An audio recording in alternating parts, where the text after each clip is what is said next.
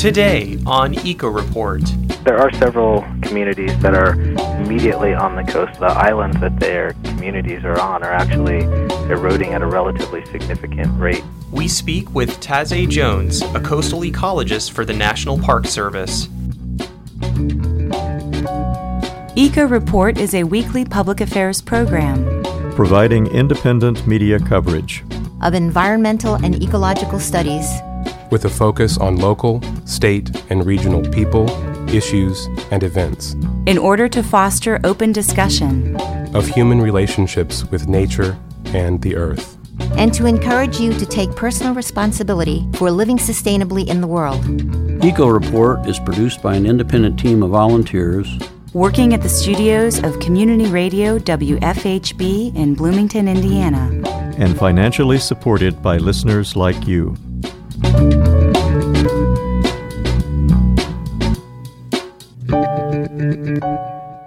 Good morning and welcome to Eco Report for WFHB. I'm Don Guerra. And I'm Aaron Comforty.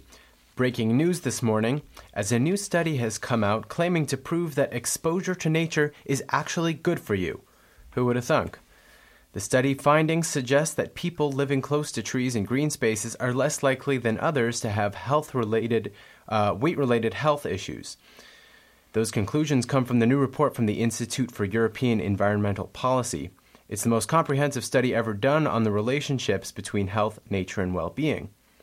Access to nature, the study contends, offers health benefits like decreases in allergies, increases in self esteem, which this study will increase even more, better mental health, fewer deaths from heart disease and respiratory illnesses, fewer hospitalizations, and healthier infant birth weights. The study found that middle aged Scottish men who were poor but lived in green areas had a death rate 16% lower than their more urban cohort. Now, if one of these super healthy rural Scottish men happened to buy a Polar Pop or a new cheap cell phone or maybe just some work gloves at the gas station, there's a good chance that while their air quality is just going to be fine out there, the product that they brought may have had a negative impact on air pollution where the product was actually produced.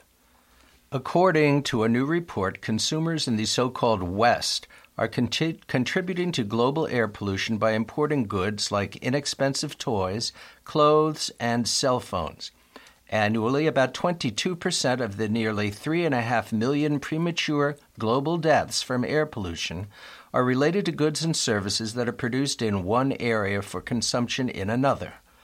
The report noted that the cost of imported products is lower than domestically produced ones because of less stringent air pollution regulations in the manufacturing countries, not to cheap surf, cheap serf-like labor. As the report says, quote, the consumer savings may come at the expense of lives lost elsewhere. Unquote. Fine particulate matter from power plants, factories, airplanes, and shipping in 13 regions covering over 200 countries was the focus of the report. Those particles can cause asthma attacks and can enter the bloodstream from the lungs, causing inflammation, altering blood clot formation, and making blood vessels more permeable.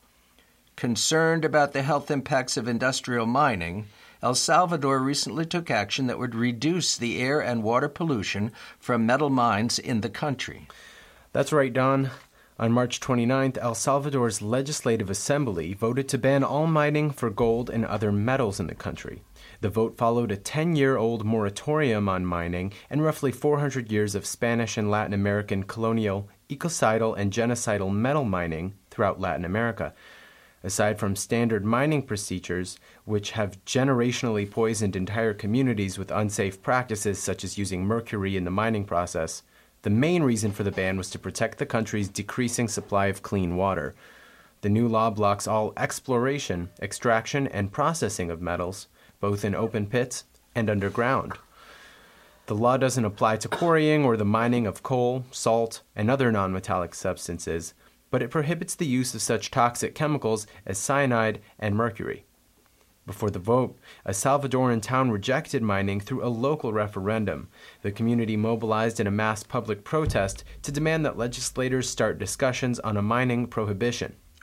On March 9th, when the protesters reached the Legislative Assembly, they were met by a multi party commission that committed to starting discussions immediately with the goal of creating a law banning mining before the Easter holidays.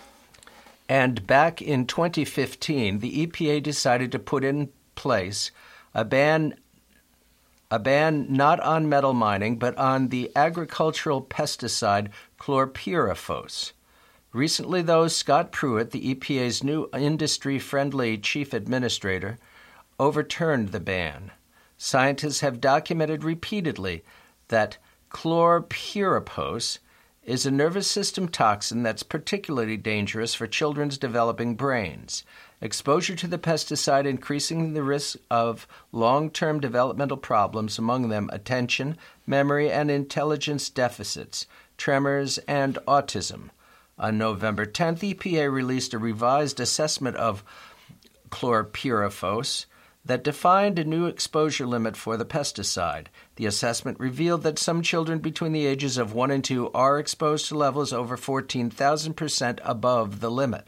The pesticide is especially harmful to rural children who are directly exposed to pesticide drift from spraying on crops. Pruitt caved to pressure from Dow Chemical, which patented and still sells most of the chlorpyrifos on the market. President Trump's inaugural committee received $1 million from Dow Chemical. Meanwhile, ecosystems and wildlife in the U.S. empire recently gained and lost some regulatory protections. On March 3rd, President Trump signed legislation permitting wolves and their cubs to be killed in their dens and bears to be gunned down in bait stations in Alaska's national wildlife refuges. The bill also allows people to shoot animals from aircraft and use steel jawed leg hold traps to render animals stationary until they can be shot to death. The purpose of a wildlife refuge, as its name indicates, has traditionally been a sanctuary for wild animals. Now it's also a sanctuary for tourist sport hunters. Not all news is bad news. The tiny but fierce cactus uh, pygmy owl had its Endangered Species Act protection reinstated recently in response to a lawsuit by the Center for Biological Diversity. An Arizona federal judge overturned a 2011 decision by the U.S. Fish and Wildlife Service that had revoked the endangered species designation for the owl. A year ago, Eco Report aired a story about the coral bleaching of the Great Barrier Reef. Now that the Australian summer is over, we can report the status of the reef this year. The news is not good. Scientists in Australia have discovered, quote, horrific coral bleaching across the Great Barrier Reef. There is now a 900 mile stretch that has been damaged for consecutive years. Aerial surveys of the entire 1,500 mile stretch of reefs found that about two thirds had suffered serious bleaching due to record breaking water temperatures. It is the first time that scientists have observed consecutive years of serious bleaching events. This is the fourth time the Great Barrier Reef has bleached severely in 1998, 2002, 2016, and now 2017. Bleached corals are not necessarily dead corals, but scientists anticipate high levels of ultimate coral loss resulting from this latest round of bleaching. Bleached corals are not devoid of fish and other species, but the numbers at present are very much reduced. There are other factors impacting the, the reef, mostly agricultural runoff, but high water temperatures resulting from climate change are considered to be the major effect. And just a bit further north in the Pacific, Japan has begun scheduling Olympic sports training in a highly radioactive area where the worst nuclear catastrophe in recent history occurred. The men's and women's J Village National Soccer Training Center is scheduled to be the training facility for the 2020 Tokyo Olympics before the tournaments. The J Village is what Tokyo Electric Power Company used as a disaster staging and support facility during the initial days after the Fukushima nuclear disaster, which occurred in 2011. The J Village is about 12 and a half miles south of the crippled Fukushima Daiichi nuclear power plant. The immediate environment, including food, is contaminated with radiation. Further, the ruined reactors are in an unstable condition, and cleanup has proven to be nearly impossible. New all weather training grounds and accommodations are expected to be built within the next two years at J Village.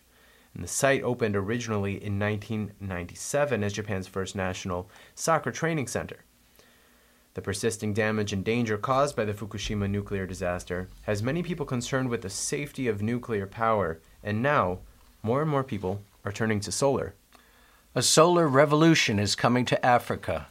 Both grid connected solar power and off grid solar energy now offer cost competitive means to meet rising energy, energy needs and bring electricity to the 600 million Africans who currently have no electricity.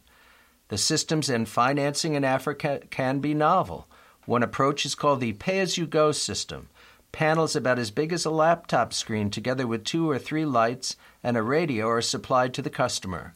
This system is for off grid customers who generally earn 5 to $10 a day. The kit is sold mostly on credit. A customer pays a $30 deposit and takes the system home with them and installs it in their own home. They usually pay off the remaining balance of the loan over a period of about 12 months using their mobile phone to pay. Once they have paid off the balance of the systems, after a year, they own it outright. The rapid rise of pay as you go solar home systems and integration with mobile phone payment technology is an example of the speed of innovation that is taking place. In East Africa alone, over 450,000 such systems have been set up. It is estimated that up to 60 million Africans already may be using off grid renewable electricity of some kind.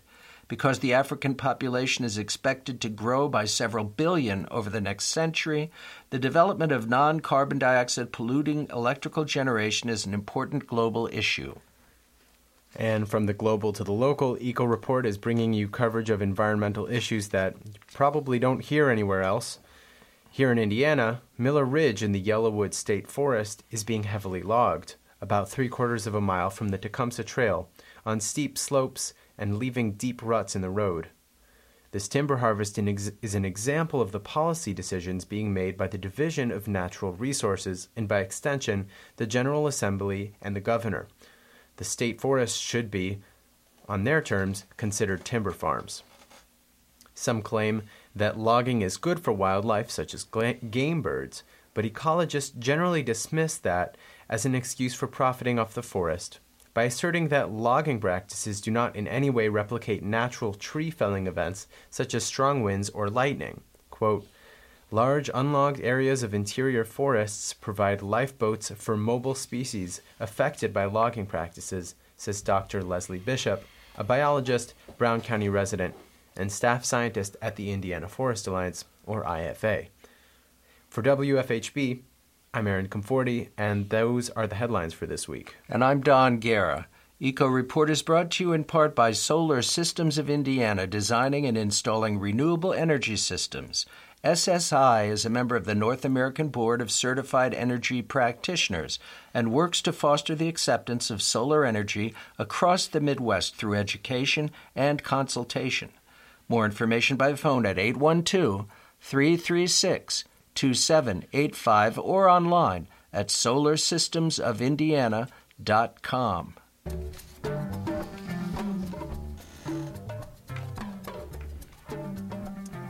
Today, we'll hear a feature from correspondent Norm Holy with Tahzay Jones about Alaskan coastal erosion.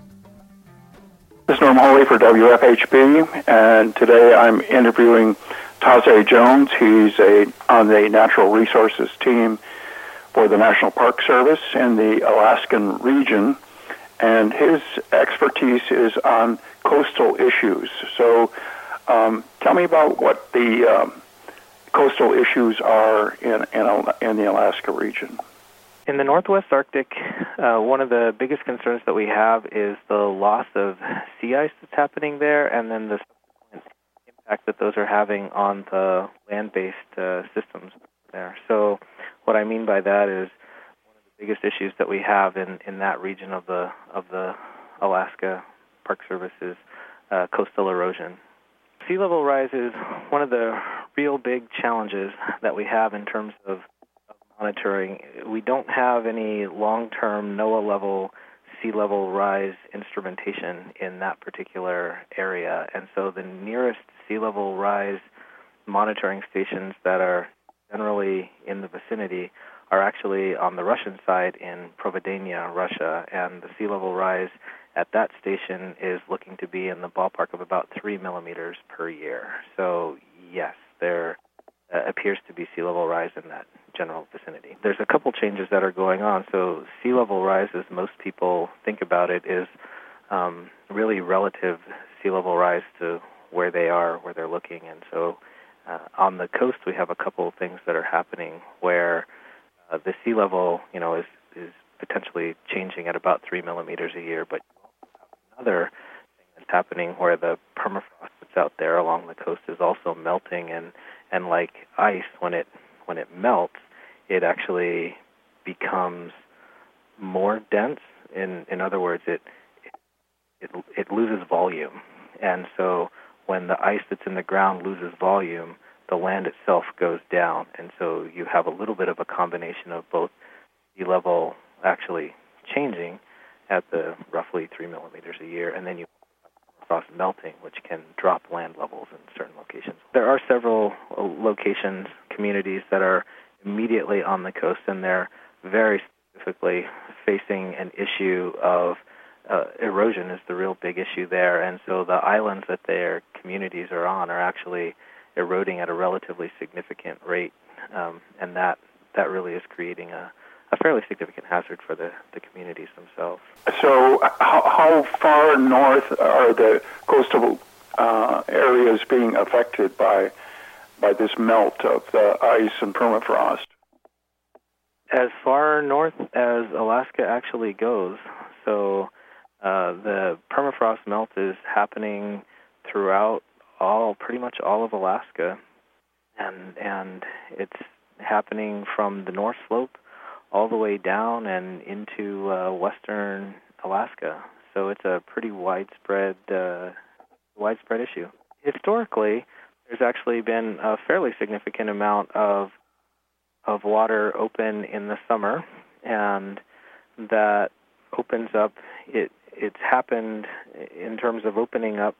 Generally speaking, in June is when it opens, and in the past, it's closed somewhere in the ballpark of November, December-ish is roughly where the sea ice comes in solid enough that there's not a lot of open water. There's a little broken leads and things here and there, but there's mostly not a lot of open water at that point. Projections of shipping uh, into the future through the Bering Strait and up into the Arctic are there's projections that it'll significantly increase. So there's been a little more than a doubling of the amount of vessel traffic in, uh, particularly in the Bering Strait region, uh, from roughly 2009 to about 2013, and that is projected to uh, at least double again, according to some of the lower end estimates, and and it, you know could be significantly more than that.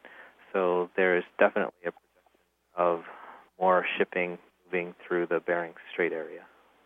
So if a ship ran aground in in the we'll just say in the Bering Strait Arctic environment, if something like that were to happen, there you know, it it really depend on what that ship was actually carrying and it would depend on the level of response time and, and when it happened.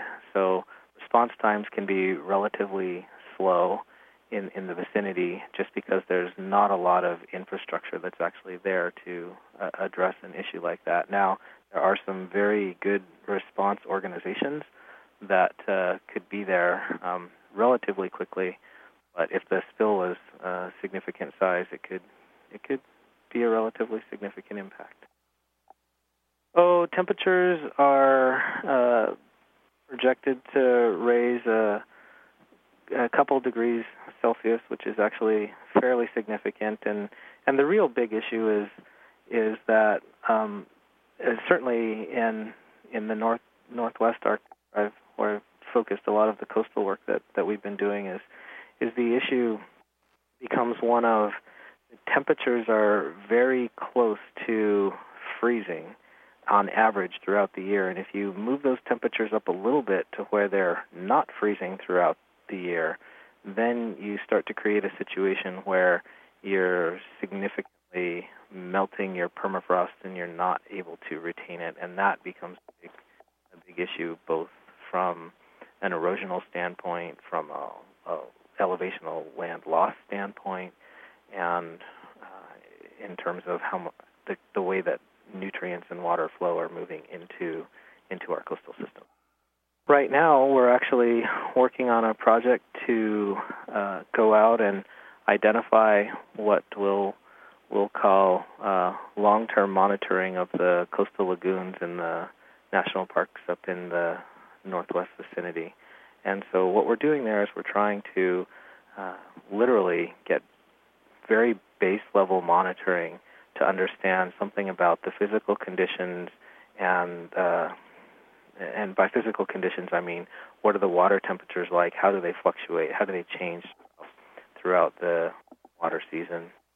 And is that changing over the long-term perspective? And the same is true with looking at some of the fishes that are coming into the lagoons and and and using those lagoons. And are they are the fish changing? Are their sizes changing? Are the different commu- are, are the communities of fish that are coming and changing? So that's one of the projects that we're we're working on right now.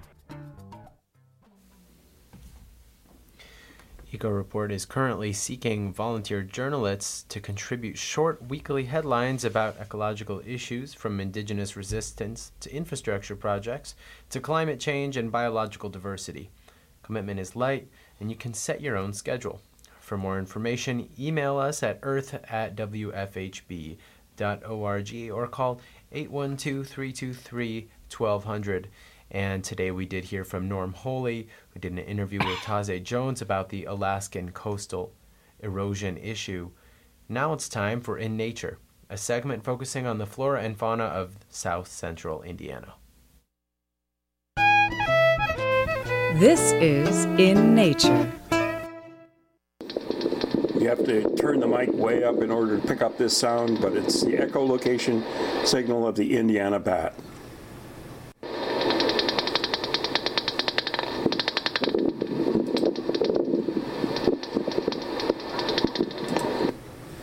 Indiana bats live in hardwood forests and hardwood pine forests. It is common in old growth forest as well as agricultural land like croplands and old fields. Overall, the bats mostly live in forest, crop fields, and grasslands. As an insectivore, the bat will eat both terrestrial and aquatic flying insects like moths, beetles, and mosquitoes and midges. The Indiana bat spends summer months living throughout the eastern United States. During winter, however, they cluster together and hibernate in only a few caves. Since about 1975, the population of Indiana bats has declined by about 50%. Based upon the 1985 census of hibernating bats, the Indiana bat population was estimated at 244,000. About 23% of the bats hibernated in caves in Indiana. The Indiana bat lives in caves only in winter, but there are few caves that provide the conditions necessary for hibernation. Stable, low temperatures are required to allow the bats to reduce their metabolic rates and conserve fat reserves. These bats hibernate in large, tight clusters which contain a, a few thousand individuals.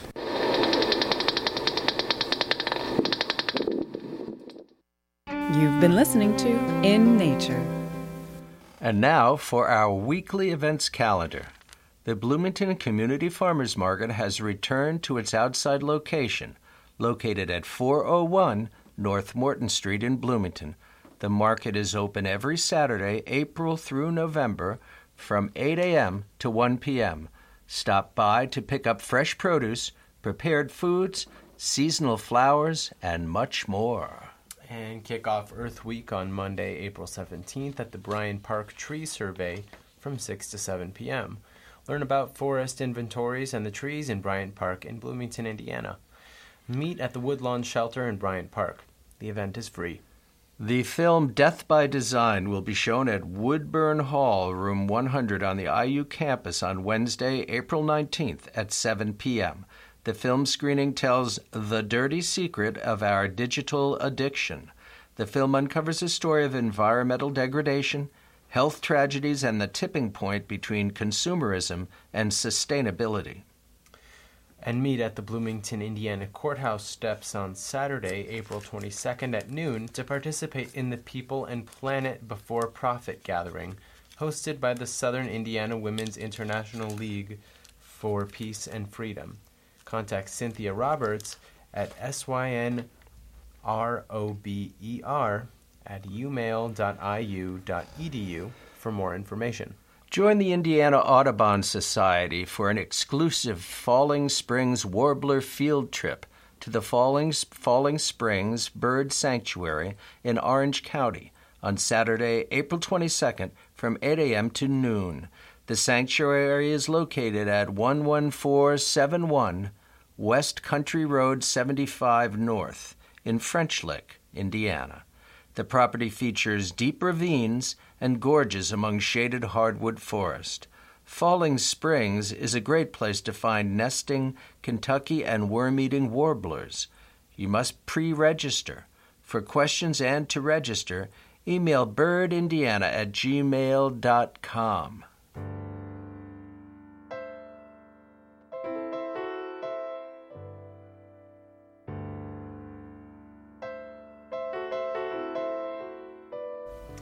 That wraps up our show for this week.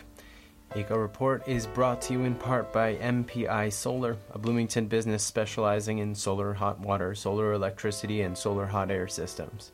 MPI Solar designs and installs solar powered generation systems that encourage independence and individual responsibility. Found locally at 812 334 4003 and on the web at mpisolarenergy.com. This week's news stories were written by Linda Greene and Norm Holy. Aaron Comforty edited the show. Julianna Dailey compiled our events calendar. Megan Wade and Matt Griffin are our engineers. Our executive producer is Joe Crawford for WFHB. I'm Don Kara. And I'm Aaron Comforty. Join us on Thursdays at 11:30 a.m. before Democracy Now! and on Fridays at 5 p.m. before Kiteline for our weekly radio rundown of ecological news and resistance. Until then, Eco Report encourages you to take direct action to defend the Earth. You've been listening to the Eco Report, a volunteer powered production of Community Radio WFHB in Bloomington, Indiana. Available for download and podcast at news.wfhb.org. Eco Report is your independent, ecologically inspired news source. For South Central Indiana. Bringing you news that the Earth wants you to hear. Send your comments, suggestions, and story ideas directly to the Eco Report staff. The email address is earth at wfhb.org. That's earth at wfhb.org.